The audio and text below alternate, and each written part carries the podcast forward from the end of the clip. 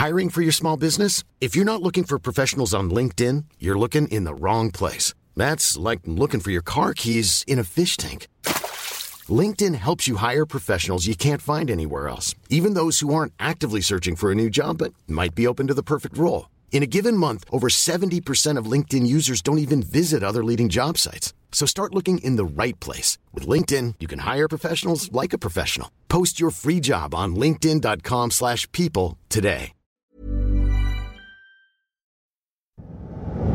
Nakawala sa pagkakatali si Lola mo.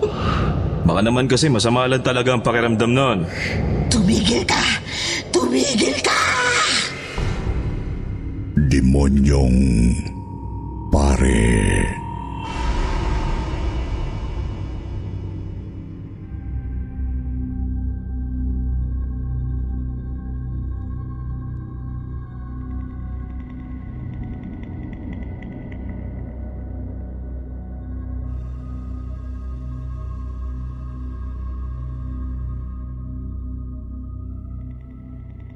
May iilang taon na rin ang lumipas mula nang mangyari ang lahat. Ang pinakamadilim na yugto ng tahanan namin. Opo, nalagpasan naman namin ito. Ngunit matindi ang dinulot nitong trauma sa amin. Niyanig nito ng gusto ang pananampalataya ko. Kahit pa gustong gusto naman ng kalooban kong manalig ulit sa Panginoon. Sadyang nagkamali lang talaga kami ng pinagkatiwalaan dati. Nagkamali kami ng pag-asang pinapasok sa bahay namin. Hi, Sir Wilmore. Tawagin niyo na lamang po ako sa pangalang Jiro. Taga rito po sa Mindoro. Itong ikikwento ko po ay nangyari noong 17 years old pa lang ako. Dito lang din po yon sa lalawigan namin. Bagamat lumipat na kami ng tahanan matapos ang lahat.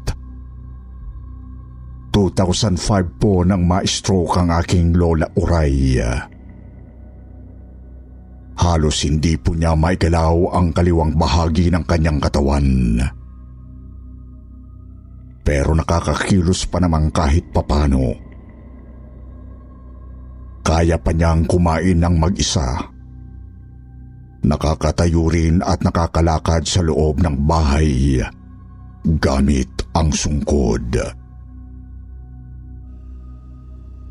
Kailangan niya lang namin siyang bantayan at alalayan ni Mama Mercy para masiguradong okay lang siya palagi.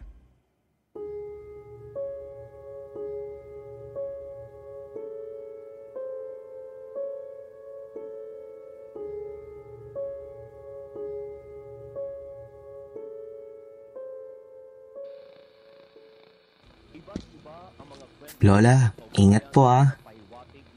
Oops. Ayan. Dahan-dahan. Po kayo. Ayan. Sandal po kayo la, para hindi po kayo mangawit. Salamat, Apo. Si Lola talaga oh. Wala po yun. Eto po, kamaypay para may mahawak-hawakan kayo dyan. Nay, suklayan ko lang po muna kayo habang naghihintay ha. Para naman presentable kayo mamaya pagdating ni Father. Eh, teka. Ah, alas tres na. Wala pa ba? Hintay lang po tayo saglit, Nay. Kaka-alas tres pa lang naman po eh. Baka na traffic lang siguro. Excited na excited talaga si Lola ko. Konting hintay lang po la. Maya-maya darating na rin po yung magpapakomunyon sa inyo. Oh, yun na yata yun eh. Pagbuksan mo anak, patayin mo rin muna yung TV. Sure ma? Teka po, nandyan na. Mapagpalang araw po. Ako po si Harold. Dito ba nakatira si Gloria Delgado? Ah, dito nga ho. Apo niya ako. Ikaw ba yung paring magpapakomunyon sa kanya? Ah, eh. Opo, ako nga. Ay naku, pasensya na ho, Father Harold. Eh, hindi ko kayo nakilala agad. Parang ang bata niyo pa po kasi.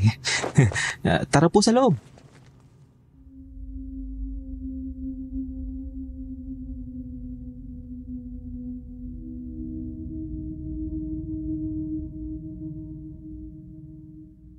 Maayos po naming tinanggap sa bahay si Father Harold nang dumating.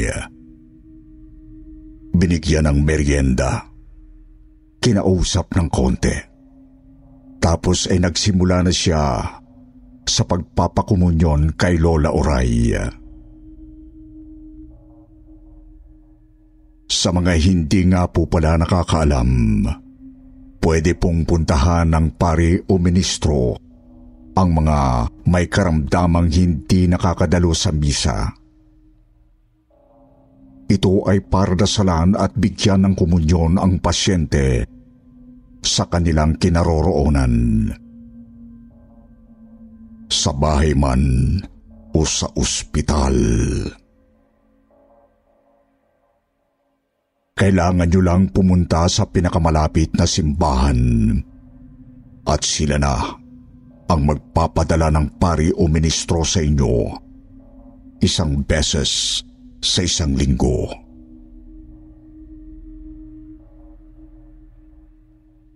Iyan nga po mismo ang pakay ni Father Harold sa bahay. Dinasalan niya si Lola Oray para bigyan ng komunyon. Sumabay na rin kami ni Mama sa buong proseso. At doon ko napansin may kakaiba kay Father nang hinahanda na niya ang ostya. Iba ang titig niya kay Lola. At kita kong nagtatago ng palihim ng ngiti. Biglang bumigat ang presensya sa sala kung saan dinadaos ang pagpapakumunyon kay Lola. At nanatili po ang pakiramdam kong yon hanggang sa matapos ang huling panalangin.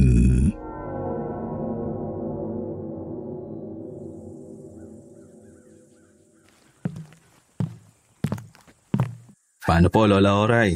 Ma'am Mercy, tsaka Jiro. Mauna na ho ako. Babalik na lang ako sa susunod na biyernes para magbigay ulit ng komunyon kay Lola. Mag-iingat po kayo, Padre. Sa uulitin po. Sige po. Pahinga po kayo na maayos, Lola, ha?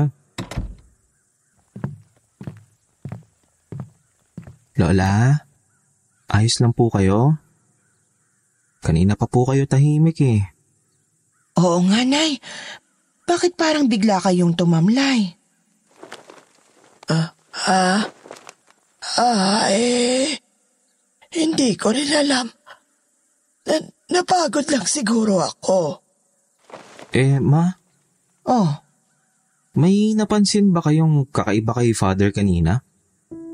Simula nung nilabas niya ang ostya, tapos doon sa bandang huling panalangin. Parang kakaiba kasi yung titig niya kay Lola nun eh. Tapos hindi ko marinig yung binubulong niyang dasal. eh, baka nagfo-focus lang kaya ganun ang titig niya. Tapos, ganun naman talaga kapag nag-uusal ng dasal yung mga ibang tao o kahit mga pare. Di mo na yung halos marinig ba? Eh, teka, pinag-iisipan mo ba ng hindi maganda yung pare? Jiro, ha? Masama yan ah. Naku, hindi naman po ma. Hindi naman. Nagtataka lang po talaga ako. Tama na. Gusto ko na magpahinga.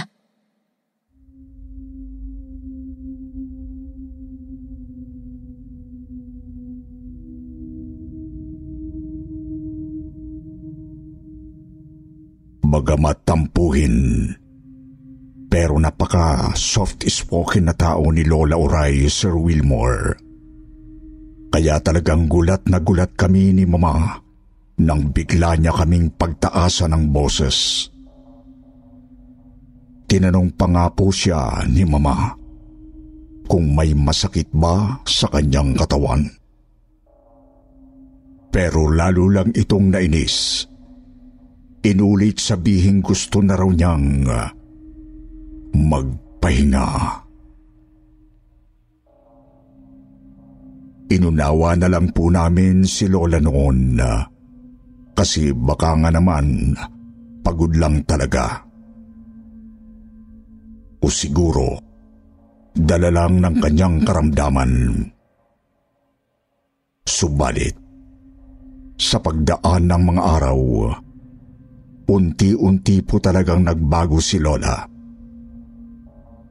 Nagsimula lang yon sa simpleng pagiging irritable at bugnutin. Nang lumaon, naging magagalitin na rin at palasinghal.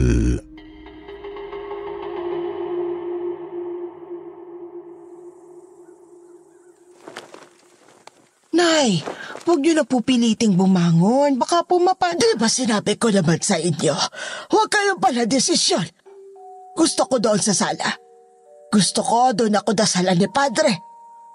Pero nay, nahihirapan na nga po kayong makaupo eh.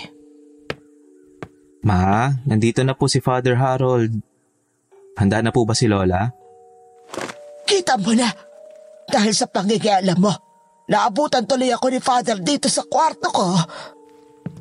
Kumusta po, Nanay Oray? Mukhang masama po yata ang pakiramdam natin ngayon. Eto kasi nga nako, ayaw akong papuntahin sa sala. Gusto ko sana doon mo ko dasalan eh. Huwag po kayo mag-alala, Nay. Ayos na po rito. Dito na lang po tayo para naman hindi kayo gaano mahirapan.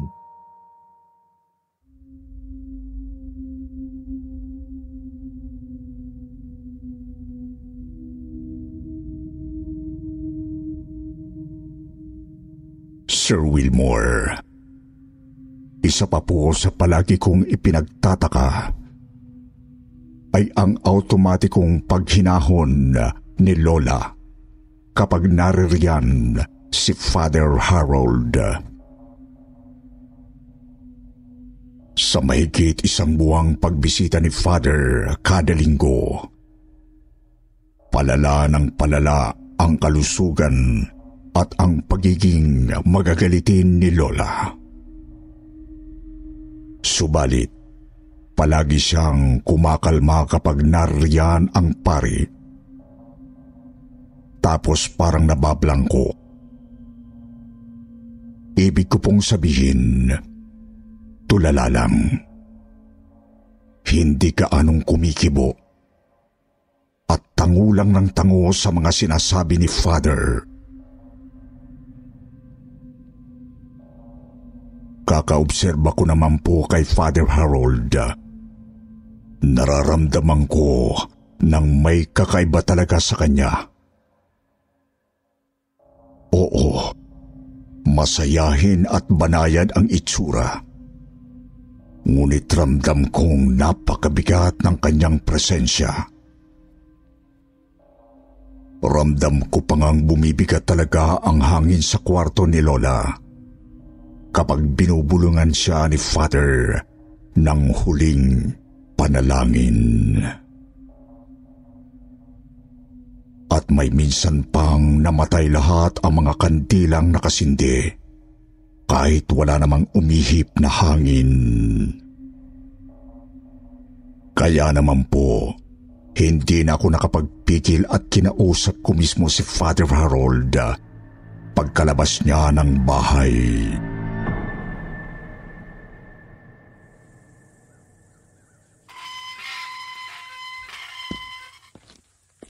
Ah, Father? Pwede ba tayo mag-usap sandali? Oh, may problema ba, Jiro? Parang seryoso talaga yan ah. Father, bakit parang may kakaibang nangyayari? Kakaiba?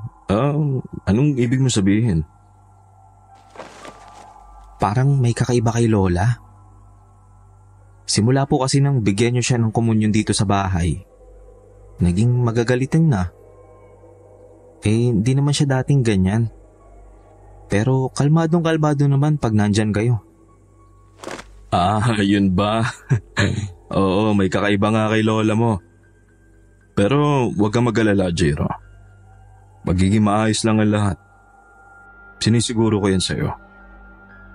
O siya, aalis na ako. Panatilihin yung malusog si Lola Oray mo ha. Baka naman kasi masama lang talaga ang pakiramdam nun. Uh, fa- Father,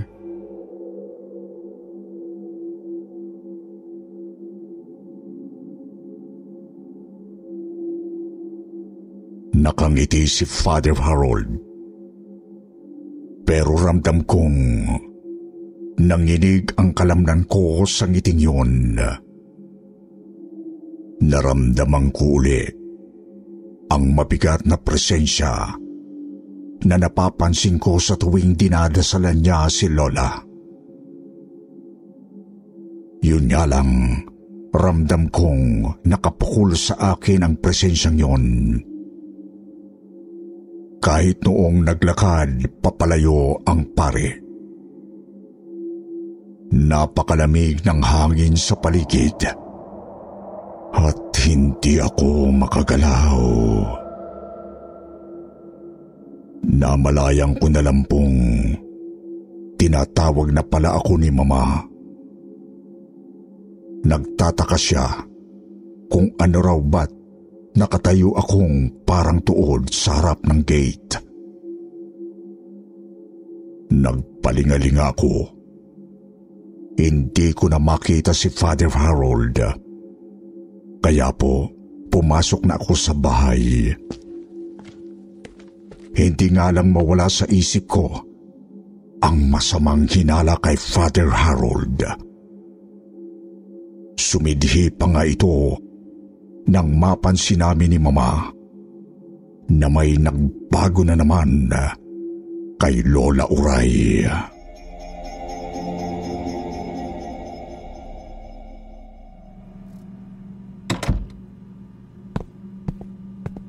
Ma, hindi pa po tapos kumain si Lola? Hindi pa. Wala yatang gana eh. Hindi naman nagsasabi kung anong problema. Hindi pa rin ba halos nagsasalita? Kanina pa siya tulala pagkaalis ni Father Harold ah.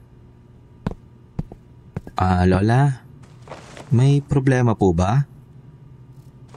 Lola Oray? Purihin!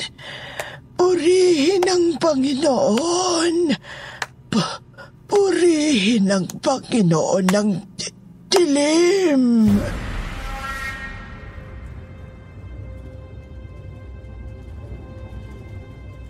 Biglang kumabog ang dibdib ko sa narinig ko, Sir Wilmore.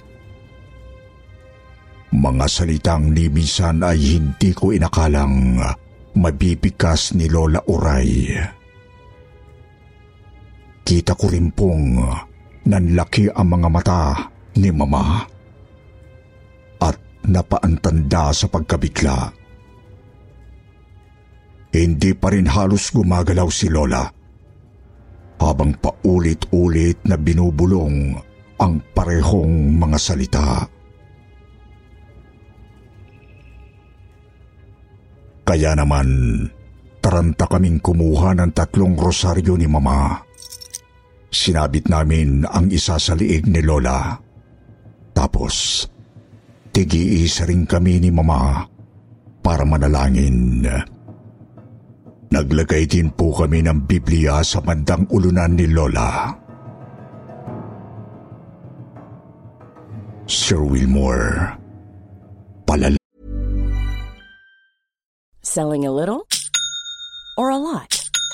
Shopify helps you do your thing however you cha-ching. Shopify is the global commerce platform that helps you sell at every stage of your business. From the launch your online shop stage to the first real life store stage, all the way to the did we just hit a million orders stage.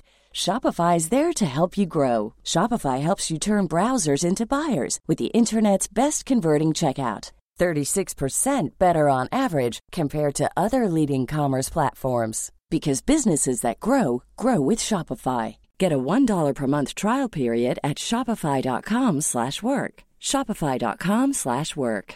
I'm Sandra, and I'm just the professional your small business was looking for. But you didn't hire me because you didn't use LinkedIn Jobs. LinkedIn has professionals you can't find anywhere else, including those who aren't actively looking for a new job but might be open to the perfect role, like me. In a given month, over 70% of LinkedIn users don't visit other leading job sites. So if you're not looking on LinkedIn, you'll miss out on great candidates like Sandra. Start hiring professionals like a professional. Post your free job on linkedin.com/people today. Apo ng palala si Lola Uray sa pagdaan ng mga araw. Ibig ko sabihin, lumalala ang pagkawala niya sa sarili. Bagamat hindi pa rin halos makagalaw sa kinahihigaan. Tuluyan na nga pong nayanig ang buhay namin pagkalipas ng isang linggo. Matapos noong huling pagbisita ni Father Harold.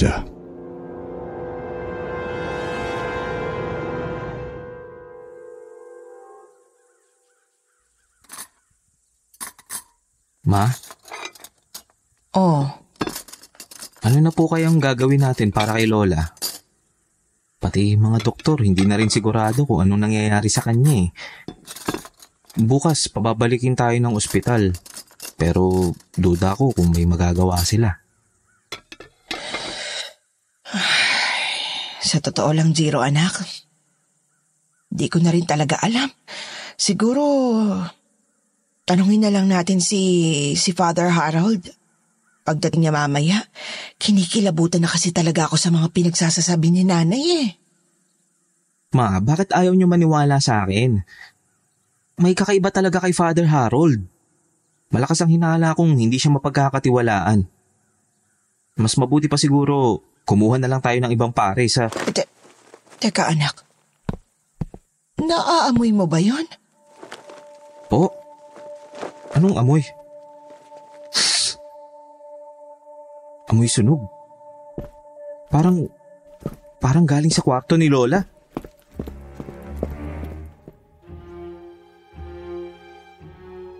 Madali po kaming tumayo ni Mama.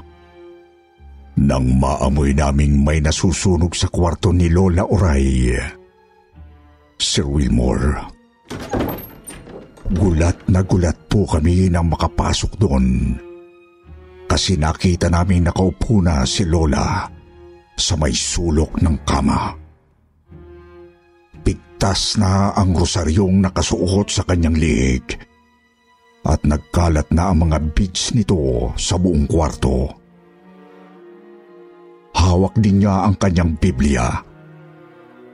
Sinusunog niya gamit ang kandila.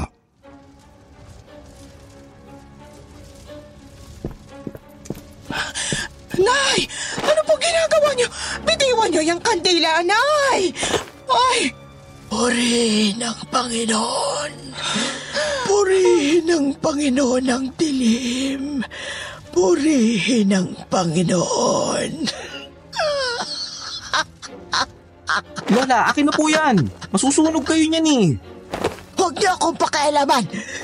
Huwag mong kukunin yan. Akin na po, Lola. Huwag mo sabing kukunin yan. Punta!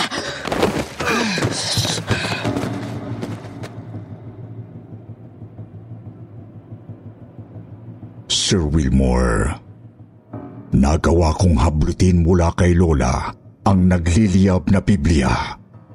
Mabilis ko itong hinagis sa sementong pader at saka tinapak-tapakan sa sahig. Si Mama naman ay pilit pinipigilan si Lola sapagkat gusto nitong sugurin at pigilan ako. Takang-taka kami kasi bakit biglang lumakas si Lola Oray. Napigilan naman namin ni Mama at naigapos sa kamag gamit ang kumot.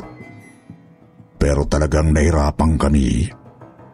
Kahit nakatali na nga, ay pumapalag pa rin ito. Panimoy walang anumang karamdaman. Nangangatal na nga po kaming nagrosaryo sa gilid ng kama dahil sa matinding kilabot. At lalong tumindi po ang kabako nang biglang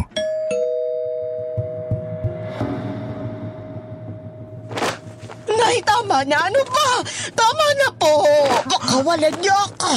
Kakawalan niyo ako, mga tampalasan. Ah! Ah! Uh, ma, mukhang si Father Harold na yata yan. Papasukin mo, bilis.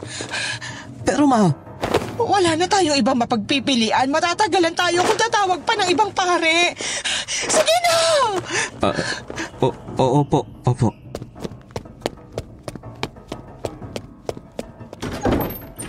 Kumusta, Jiro? Nariyan ba si... Anong ginawa mo kay Lola? Sumagot ka! Sabihin mo anong ginawa mo kay Lola Oray! Hindi po sumagot si Father Harold. Sa halip, marahan ngunit madiin lang niya akong itinulak papunta sa dingding. Tsaka nagtuloy-tuloy papunta sa kwarto ni Lola. Kita ko pong kumuha rin siya ng isang itim na rosaryo sa kanyang bag habang naglalakad. Agad naman akong sumunod kay Father Harold. Pagkapasok ko sa kwarto, nakatayo na si Father sa tabi ng kama at nilalapat ang kanyang rosaryo sa mukha ni Lola Oray. Tinitigan niya ng mata sa mata ang lola kong walang tigil sa paghahalakhak at sa pagpuri sa Panginoon ng dilim. Tuloy-tuloy lang din ang pag-usal ng pabulong na dasal ng pari. Ilang minuto pa po, pinilit ni Lola na igalaw ang kanyang ulo kahit nakatali pa rin ang katawan.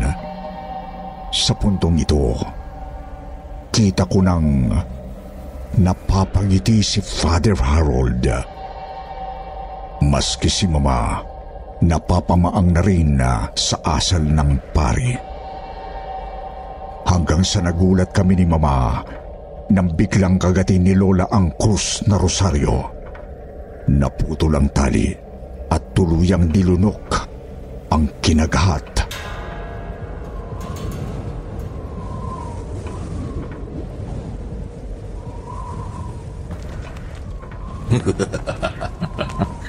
Konti na lang. Konti na lang.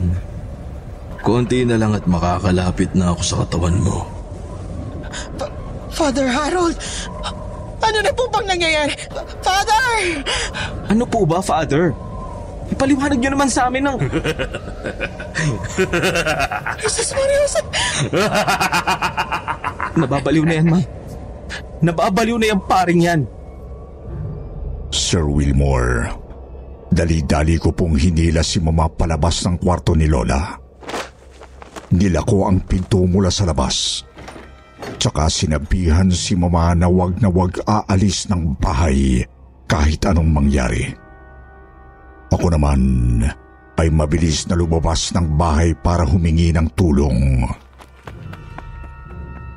Dumiretso ako sa barangay hall kasi yun ang pinakamalapit na pwedeng hingan ng saklolo. Nanginginig kong sinabi may baliw na pare sa bahay namin. Sila naman ay tumawag sa simbahan para sabihin ang nangyari. Bago ako sinamahan pa uwi. At pagkarating namin, nagtaka ko. Kasi nasa labas na ng main door si Mama.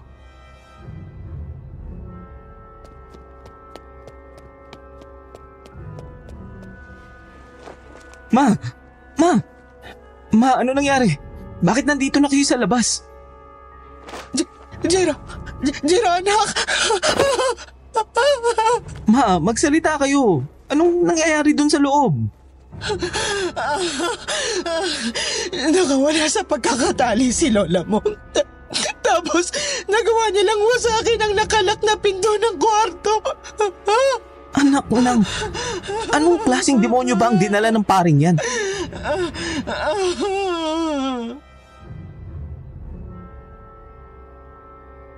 Sir Wilmore, tuloy-tuloy ang pangangalampag ni na Lola at Father Harold sa loob ng pinto.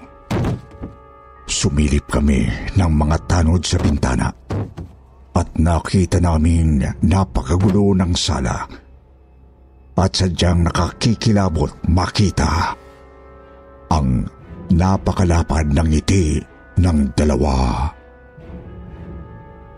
Mga 15 minuto pa po bago dumating ang mismong kura paroko ng simbahan. Kasama niya ang dalawa pang mga pare. Agad silang nanalangin sa labas ng bahay bago pumasok sa loob.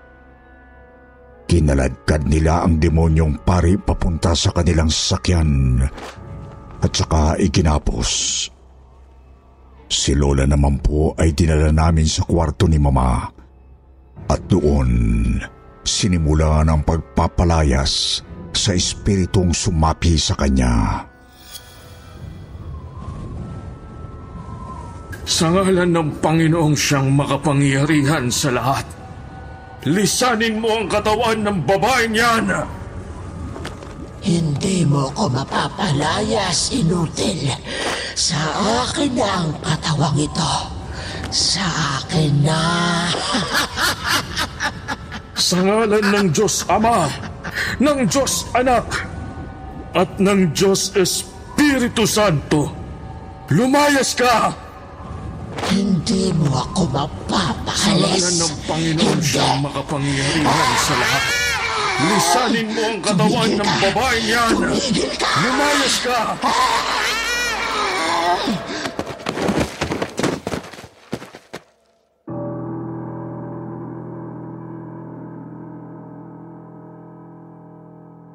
Sir Wilmore, tumagal po ng ilang oras ang pagpapalayas ng masamang espiritu sa katawan ni Lola. Maghahating gabi na nga po nang tuluyan ng makatulog ang Lola Oray ko. Pagkatapos, inabot pa po ng tatlong araw bago siya nagising.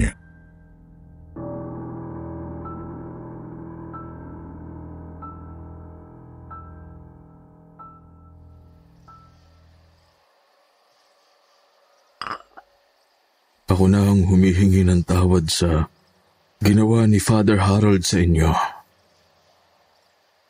Sa ngayon, hindi pa rin namin sigurado kung ano ba ang nangyari sa kanya. Gayong mabuting pari naman yon. May mabuti bang nagdadala ng masamang espiritu?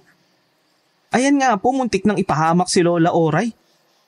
Jiro, huwag kang ang bastos. Humihingi na nga ng tawad si Father eh. Ayos lang, Mercy. Ayos lang. Naiintindihan ko ang pinanggagalingan ng galit ni Jiro. Ngayon pa man, gusto ko pa rin ipaalala na sana huwag kayong mawawalan ng pananampalataya sa Panginoong Diyos. Yan ang pangunahin yung depensa laban sa kadiliman. Siguro, sadyang nakahanap lang ng butas ang demonyo. Kaya't nagawa nitong kumapit kay Father Harold. Ewan ko lang, Padre. Ewan ko lang. Jiro, ano ba? Jiro!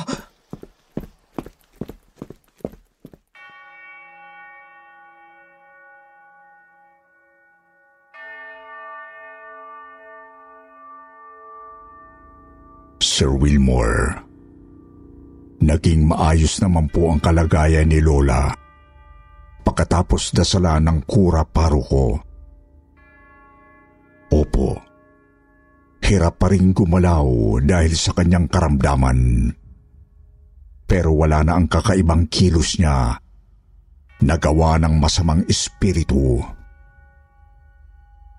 Sa katunayan, ay bumuti pa ngang bahagya ang kanyang katawan makalipas ang ilang buwan. Sa ngayon, naririto pa rin kami sa Mindoro. Pero lumipat na kami ng lungsod pagkatapos ng lahat. Pumanaw na rin si Lola Oray noong pang 2009. Bagamat naging masaya naman ang pamilya namin bago siya mamaalam. Hindi ko nga lang po maikakailang puno pa rin ng agam-agam ang puso ko pagdating sa usaping pananampalataya. Ang hirap po kasing magtiwala sa kahit kaninong pari o pastor pagkatapos noon. Pagkatapos, hindi na namin sigurado kung ano ba talaga ang nangyari kay Father Harold at nagawa niya ang bagay na yon. Pari siya, kaya't panong naging alagad siya ng dilim. Hindi ba? Kung kayo po kaya ang tatanungin, paano kaya nangyari yun?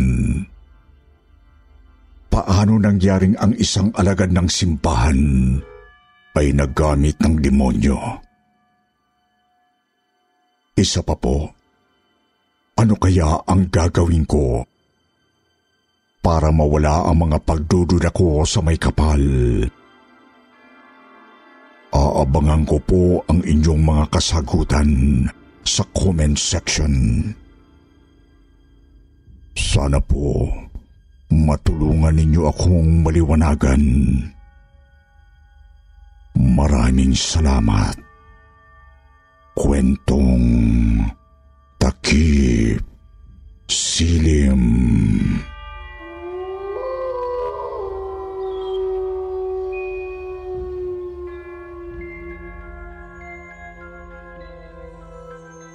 Ang pinakahihintay ng lahat na taga-subaybay ang mabati sila. Kaya ngayon naman mga kaketi, dumako tayo sa paborito nating shoutout portion. Shout out. Going out to Kilabot King. Cheche Henteles. Sisi Chu. Milani Malilin. Roxanne Petzold. Mariana Villa Flores. Feli Operanyo. Sa Bunyol. Kenneth Matibag. Team Cosmo Park sa Mandaluyong. Magbabasa tayo ng pinakamagandang comment galing kay Hemelisa at La Carlota TV. Sabi ni Hemelisa, Thank you Takip Silim for your page kasi noong bata pa ako, mahilig talaga akong makinig sa nakatatanda ng kanilang true story. Magbasa ng mga kababalaghang kwento pero dahil sa page nyo, marami na akong napakinggang kwento na true experience ng ibang tao na di ko pa kilala.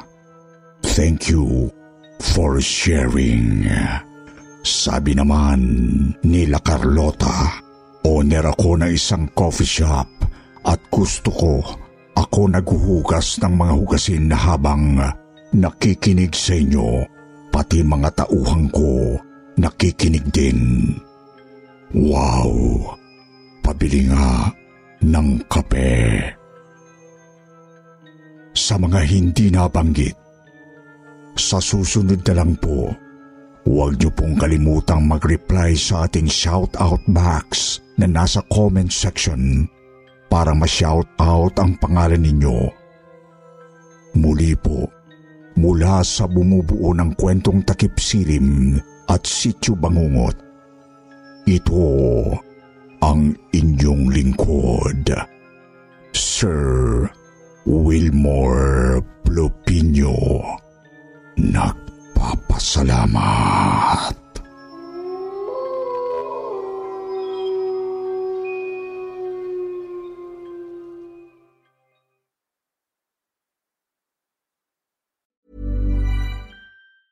Planning for your next trip?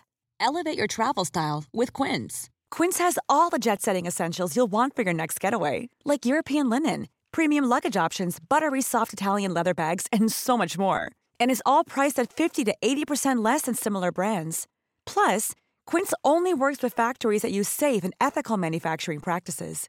Pack your bags with high-quality essentials you'll be wearing for vacations to come with Quince. Go to quince.com slash pack for free shipping and 365-day returns.